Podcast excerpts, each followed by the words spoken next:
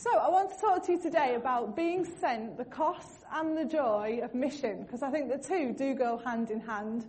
Mission can be a joyful experience, but there is also a cost to doing mission as well. Before I do start, I would just like to pray. Uh, so Lord, I just pray that the um, words that I speak, the meditations of my heart would be pleasing to your sight, Lord, and you would uh, speak through me today um, to the hearts that are here listening, and I thank you for them. Amen. Okay, so today is the day of Pentecost actually, and coming from a background of Pentecostal churches for 17 years, amongst others. To me, like every week's kind of the day of Pentecost. But it's worth mentioning that it was on this day that the disciples received the Holy Spirit in absolute power. And I want to talk about the gifts that the Holy Spirit brings to them. So if we just look at the next slide. Have you ever done the fivefold ministry survey? Hands up if you have. Okay. You'll know if you've done that, there are five types of gifts that God gives to His church, which are apostles, prophets, evangelists, teachers, and pastors. And I believe that in this room it is absolutely full of them. I took this last year and I've taken it again, and lo and behold, I'm an evangelist, which I kind of assumed.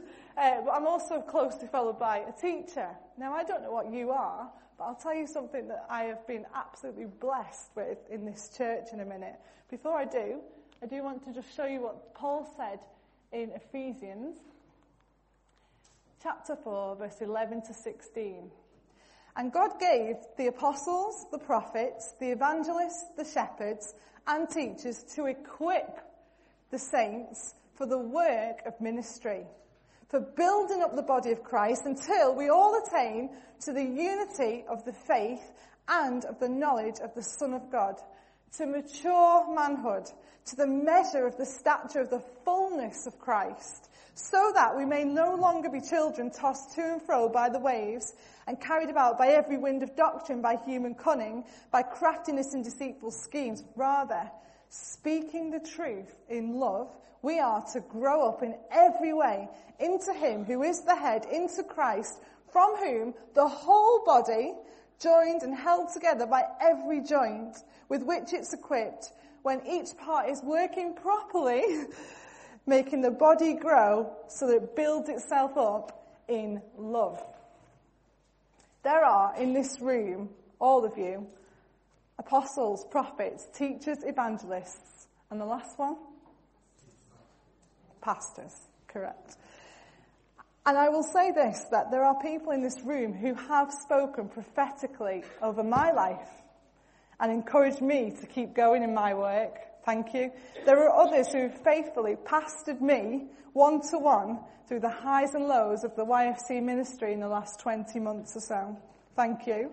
There are intercessors in this room who have stood in the gap for me and also walked around the school with me around the gates, Ridgeway Grundy Park, and the village, and those who've met to do the same for the Highley Youth Project. Others of you have generously opened your homes and we've shared food together. People have put on a barbecue when we just moved house and it was at 10 o'clock at night and we were exhausted. Somebody's helped us collect a fridge. Thank you. There are administrative people in this room who have photocopied, printed, emailed, helped me advertise with posters, given me the projector for the work of Youth for Christ. Thank you. The giftings are immense. That's why we're never called to do ministry or mission by ourselves on our own. There have been times when I've literally felt walking through that school the prayers of people in this room who've told me that they've been praying. I've felt them because it can be the loneliest place on earth sometimes. Thank you. And this church is generously funded, like Kim said, the work of the gospel, which I am forever grateful for. Thank you. So in August 2015, my interview for YFC was upstairs in this room, in this building. And I remember saying to the panel, I am jealous for the young people of Warrington to know what it is to have a saviour in their lives and the gospel preached relevantly to them because I was allowed to do that in Tanzania. But as a teacher of modern foreign languages for six years prior to that, I was never allowed. And that annoyed me really. I was in anguish for that. The work of Warrington Youth for Christ was my chance to get into the school and do what my heart desired, evangelism and teaching. For 20 months, by God's grace, this was granted to me. Conversation after conversation, mentoring groups, leading lessons, Bible studies with various people in this village, lunchtime groups, assemblies to 1,300 young people and over 50 staff. But, as many of you know, um, sadly, the spirit of this present age, which I believe is secularism, has at this time muted me from being able to speak in Lymm High School. And I know for other people in other work, that is the same for you as well. And I am disappointed and I am sad because I do believe that this may be a sign of what is to come as well. I don't want to preach doom and gloom, but it's persecution at its maybe lowest level at the moment. But it's also a wake up call to the church to stand firm and strong in what it knows is the truth. To stand firm in the gospel and the hope that we have, which is Jesus Christ. And like Archbishop Justin Welby said, with Thy Kingdom Come, the message this week, to intercede and rally together to pray for salvation for those who do not yet know Jesus in this world. So I would invite you to have a look at what you are uh, on this fivefold ministry survey. There are other gifts as well, but these are the five gifts that God gives to His church to equip the saints. I'd invite you to do that because each of us is in Christian ministry. Christian ministry, what is it? We are each called to go out with the giftings and resources that we know to provide for those in need. Are you involved in Christian ministry then?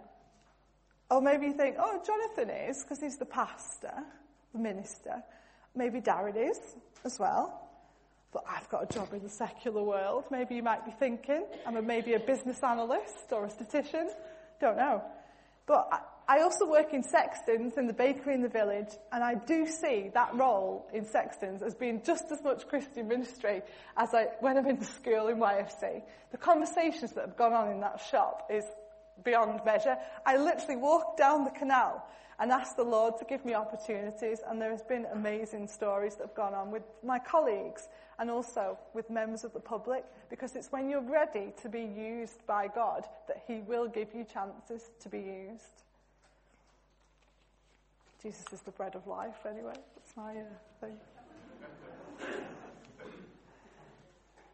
So if today you sit here knowing that you are a child of God, adopted into his family, born again into his family, and then you can cry, Abba Father to him, you can stand firm and assured that no matter what scheme the enemy might bring against you, if he blocks something or stops you from saying anything, you are still eternally loved and it's worth doing. So I know that this last 20 months has been worth it. I don't think I regret one second of what I've done. I've completely enjoyed it.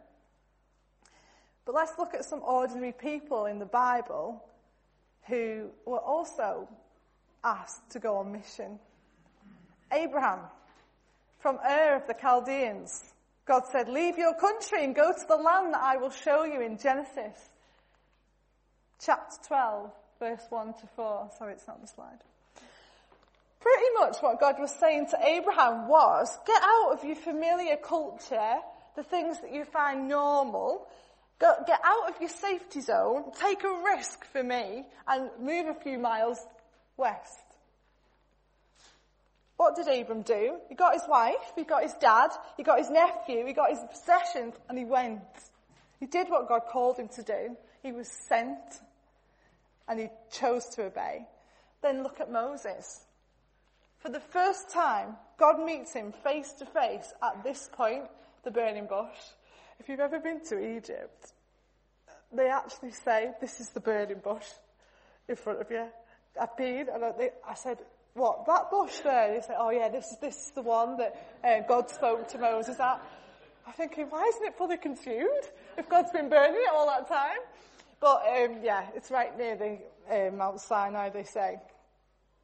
But it's at that point that Moses just fell down on his face in absolute awe and wonder of God's grandeur, mighty God. And God said to him straight after that, go to Pharaoh and tell him that I am has sent you. I am, Yahweh has sent you, Moses. He sends us to places. After a bit of hesitation, thinking he's not up to the task, Moses does eventually go. But it did take a little bit of persuasion from God, which it does with us, doesn't it, sometimes as well.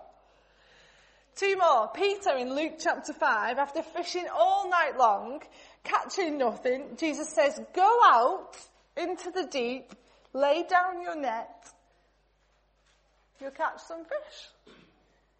What? I've been doing it all night, Peter's talking about. With some hesitation again, Peter, and a bit of banter later, does do what Jesus asked him to. And what's his reaction? When, Peter, when Simon Peter saw it, he fell down at Jesus' knees, saying, Depart from me, I am a sinful man, O Lord. For he and all who were with him were astonished at the catch of fish that they had taken. And so also were James and John, the sons of Zebedee, who were partners with Simon. Everyone's amazed. They're awestruck because God is, is a God of abundance. All these fish that they caught, they were almost breaking the nets. And when they brought, and Jesus said to Simon, do not be afraid. From now on, you will be catching men. And when they brought their boats to land, they left everything and followed him. That is complete surrender, leaving all behind and following Jesus. Jesus was telling him he's going to make disciples of people. Next, Isaiah, one of the Old Testament prophets. You might think, oh, Isaiah, obviously he knows God. He's one of the true greats. But until chapter 6, we don't see quite the same intensity, I don't think, from Isaiah. Someone who knew God, finally, in chapter 6, the revelation of God's majesty comes to him. And he says, I saw the Lord sitting upon a throne, high and lifted up, and the train of his robe filled the temple. Verse 8, and I heard the voice of the Lord saying, Whom shall I send? And who will go for us? Then I said, Here I am, send me. And with all four of these examples, Abraham, Moses, Isaiah and Peter, God calls them to do what? To go. Go out. Mission, missia from the Latin means to be sent out. That's what God's calling us as his disciples to do, to go. Not necessarily across the ocean or halfway around the world, but to go where your sphere of influence is. And I believe God's saying, what is your sphere of influence this morning? For me right now, it's the 35 colleagues I work with in Sexton's Bakery who don't know Jesus and few, a few of whom are in a very dark place. It's also the mission of working in this community as Colin and my husband and I have just moved to Lymm and we're rooted in this place now. What's your workplace like? Do they know Jesus? Do they know you're a Christian? Are you set apart and different from them? That's what I want to be. I want to be different so people say, what's she got? Why is she a bit weird? A bit different to all the rest? How come she doesn't swear and say, oh my God, all the time? Or Jesus Christ? People have noted that and they stopped swearing around me. And I'm not saying that to sound holier than thou. I don't mean it like that. I just mean we need to be different and set apart holy for the kingdom of God so that we point to Jesus all the time. So three things when we are sent out. Three things I believe God does. God promises to bless us in order that we will be a blessing to others. God blessed Moses, God blessed Isaiah, Peter, and um, Abraham. He will never pull us in except to push us out into the world. He wants us to be a blessing to other people in this community or the sphere of influence that you're in. Number two, you cannot be a blessing unless you're ready to lose things. Now, what are those things? For Abraham, it was the security of where he grew up and knew. Isaiah was laughed at by a generation whose hearts were hardened and wouldn't listen. God knew they wouldn't listen, but he sent him anyway. They did the same with, he did the same with Jonah. Peter eventually did lose his life, as did many of the other eh, disciples. As soon as we step out for God, it does cost us, and it can be our reputation, our time, our finances, and for some people, unfortunately, it's friends and family who disown them. But it's worth the cost. Thirdly, God particularly promises when people are willing to put their lives and their money and their time on the line, He will bless them abundantly with His presence when we take risks for God. When did Jesus get that great infusion of the Holy Spirit into his life? A complete assurance that he was loved and accepted by his Father in heaven. The minute he began his public ministry, soon as he was baptized, then he was sent out into the wilderness. And if we know in our heart of hearts that God will never ever forsake us, but loves us unconditionally, and we are wrapped up in his will, hell could literally break loose, I believe, and you wouldn't even care because we're so rooted in him. And when we attempt great things for God, he will give us huge portions of himself. It's said that actually many of us have never felt his reality up close and personal because we're not willing to take some risks in our lives. What's the risk that God's asking you to take? Me to take? Who are the people He's calling us to, sending us out to proclaim, a witness to? In Jesus' name. What's your ministry? the fivefold ministry? Are you using it? To finish, He is waiting to bless you so that you can be a blessing to others. Let's pray. Lord, we thank you that we know we've got an eternity in heaven with you. But when we reach that destination, we want you to say to us, well done and good, good and faithful servant. Along the way, Lord, it can be difficult times. There can be blockages, there can be persecutions, our reputation, our time, our uh, money can be on the line sometimes when we take these steps of faith. But you promised us it's worth it, and it is worth it because you, you, you were worth it. You stepped out for us. You died for us. You loved us so much that you gave your only son for us. We thank you for that moment of grace, Lord, when you accepted us into your family. Lord, we just want to follow you in every step of our lives, our, our finances, our time, and what our status is in society. In Jesus' name, amen.